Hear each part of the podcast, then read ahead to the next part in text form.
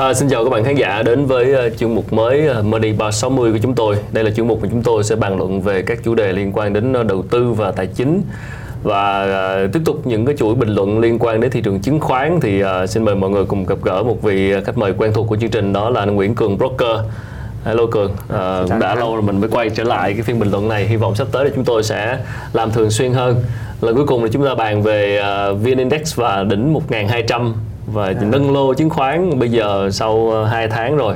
Bây giờ VN Index là đã trên 1.200 và cũng có một số cái thông tin mà chúng ta có thể bình luận ngày hôm nay để mang lại góc nhìn dành cho nhà đầu tư thì bây giờ thì chúng ta lại trong một cái giai đoạn ờ, mới của lại covid lại bùng lên à. và có vẻ như là mọi người đã quen với cái sự bình thường mới này và luôn có tâm thế cẩn trọng và có vẻ như là những cái tin tức về về covid nó không có ảnh hưởng đến thị trường nhiều lắm như thời gian trước đây phải không cường thì uh, như chúng uh, như ừ. anh Khánh cũng như tất cả những cái nhà đầu tư tham gia thị trường á thì chúng ta thấy là cái việc mà covid á, nó xảy ra là đã, đã làm uh, một năm đúng không? Một năm vừa qua đúng không? Và ở nước các nước trên thế giới thì chúng ta là đều những cái thông tin về nó hay là hiểu biết cái độ hiểu biết về covid đó nó cũng đã được phổ cập lên cũng như chúng ta đã hiểu phần nào về đấy.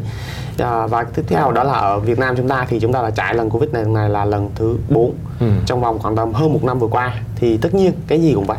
Như những cái lần những cái số bình luận trước đây đúng không ạ? Ừ. thì chúng ta cái gì ban đầu chúng ta cũng tạo chúng ta một cái tâm lý sợ hãi bởi vì chúng ta thực sự chúng ta không hiểu nó như thế nào và cách à, phòng hay là chữa trị nó ừ. nhưng bây giờ thì đâu đó là tâm lý à, của những người dân chúng ta hay là chính phủ chúng ta vẫn làm tốt qua những cái ba lần trước đó đúng không ừ. và những lần này Đấy, thì chúng ta vẫn tin rằng chính phủ chúng ta sẽ làm được và người dân bắt đầu có ý thức hơn ừ. hay là cách chúng ta bắt đầu vaccine hay gì đó được nó bắt đầu được rộng rãi hơn cho dù nó có thể là sẽ phải kéo dài đến tận năm 2022 ừ. để có thể phổ biến trên toàn thế giới nhưng mà cách mà chúng ta kiểm soát và cách mà chúng ta dạ, làm tất cả mọi thứ để có thể là ngăn chặn kiểm soát dịch nó bắt đầu thấy là cái sự hiệu quả nó càng ngày nó được uh, phổ biến ở tất cả những người dân đúng không? Ừ. từ, từ ý thức và góc độ đó là trên cái việc là uh, chúng ta bảo vệ sức khỏe đúng không ừ. ạ còn ở trên thị trường tài chính thì uh, cái tâm lý của nhà đầu tư khi tham gia thị trường và họ thấy rằng là gì sau mỗi lần covid xảy ra ừ. thì số lượng cổ phiếu mà họ đã từng bán giá cổ phiếu đấy nó cũng lần lần dạ, vượt đỉnh đúng không ạ? Ừ. Lần thứ nhất là xảy ra là tháng 3 năm 2020 đúng không ạ? Thị trường à, đi xuống rất là mạnh đúng không? Và kéo đà giảm thị trường VN xuống một giảm mất mức rất là sâu là tạo đáy ở quanh là mốc VN 660 đúng không ạ? Lần thứ hai là được ở Đà Nẵng. Khi đó VN cũng tạo đáy ở mốc khoảng tầm quanh 780 điểm.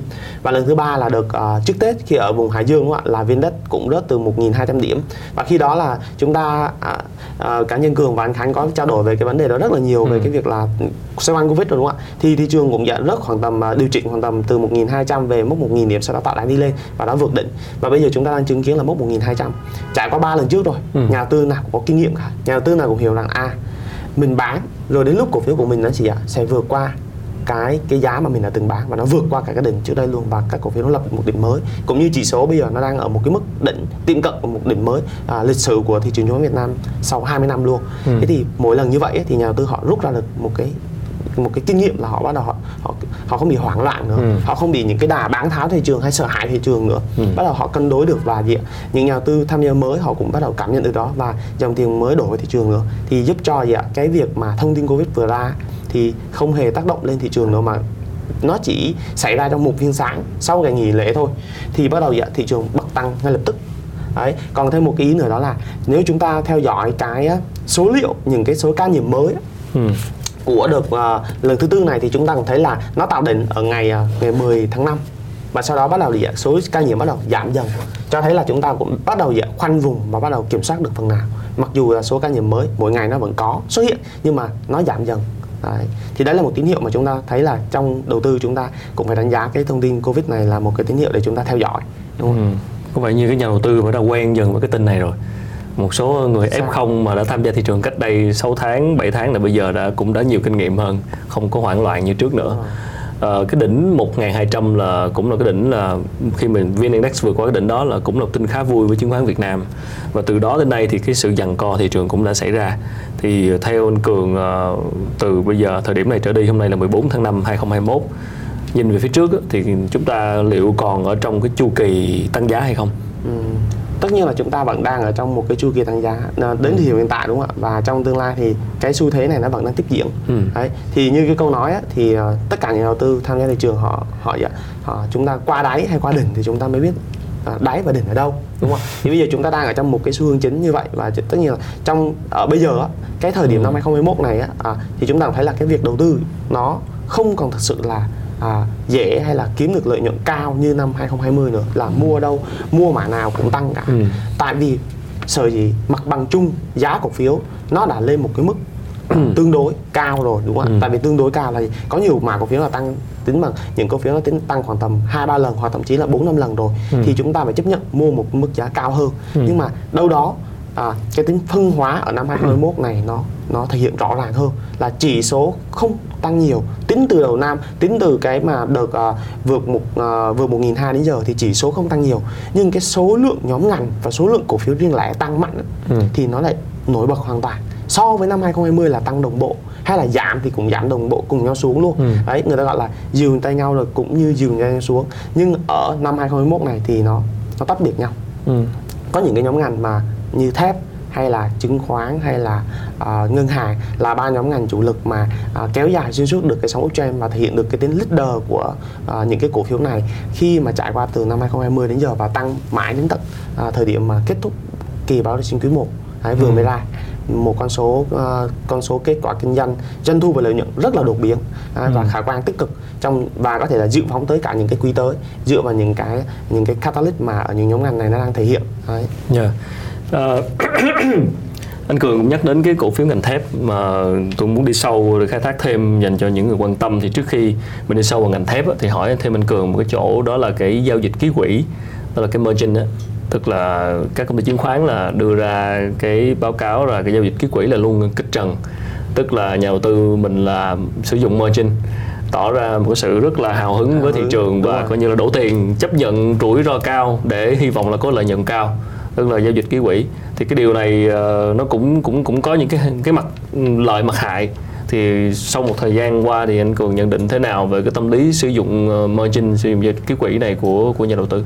À, thì à, trong bất cứ một cái nhà đầu tư nào khi tham gia thị trường á, thì à, à, họ đều có một cái à, nhu cầu đó là họ sử dụng một cái lực đòn bẩy Ừ. tại vì họ khi họ tham gia thì đâu đâu đó là có một cái tính gì đó ừ, thích đầu cơ Ừ. hay là thích sử dụng cái mượn tiền vay để gia tăng được cái khoản lợi nhuận mà họ kỳ vọng đúng không Ừ. ạ thế thì các công ty chứng khoán khi mà có nhu cầu thì họ sẽ cung cấp thôi đúng không ạ thế thì cái cái lượng nhu cầu của các công ty chứng khoán cung cấp đến thời điểm hiện tại là à, đâu đó là à, nó quanh quanh khoảng tầm 110.000 tỷ đó Wow. là sức ờ, của khả năng của các công ty chứng khoán ở Việt Nam chúng ta đang cung cấp Ừ. nhưng mà cái nhu cầu sử dụng của các ờ, nhà đầu tư thì nó nó vượt qua rõ ràng là vượt qua những cái những cái giới hạn này Ừ. được chưa thì ờ, so với năm hai, ờ, 2020 á thì ờ, cái đạt đỉnh của cái ờ, tỷ lệ ờ, vay vốn ờ, vay nợ á, của các công ty chứng khoán nó đâu đó chỉ khoảng tầm uh, 80.000 tỷ Ừ. thôi thì bây giờ nó là một mốc cao hơn đúng không ạ và so với năm 2019 á, thực ra nó chỉ khoảng đâu đó khoảng tầm 50 đến 60 nghìn tỷ thôi thì chúng ta thấy là cái anh anh Khánh cũng thấy đúng không ạ và Ừ. các nhà đầu tư đều thấy là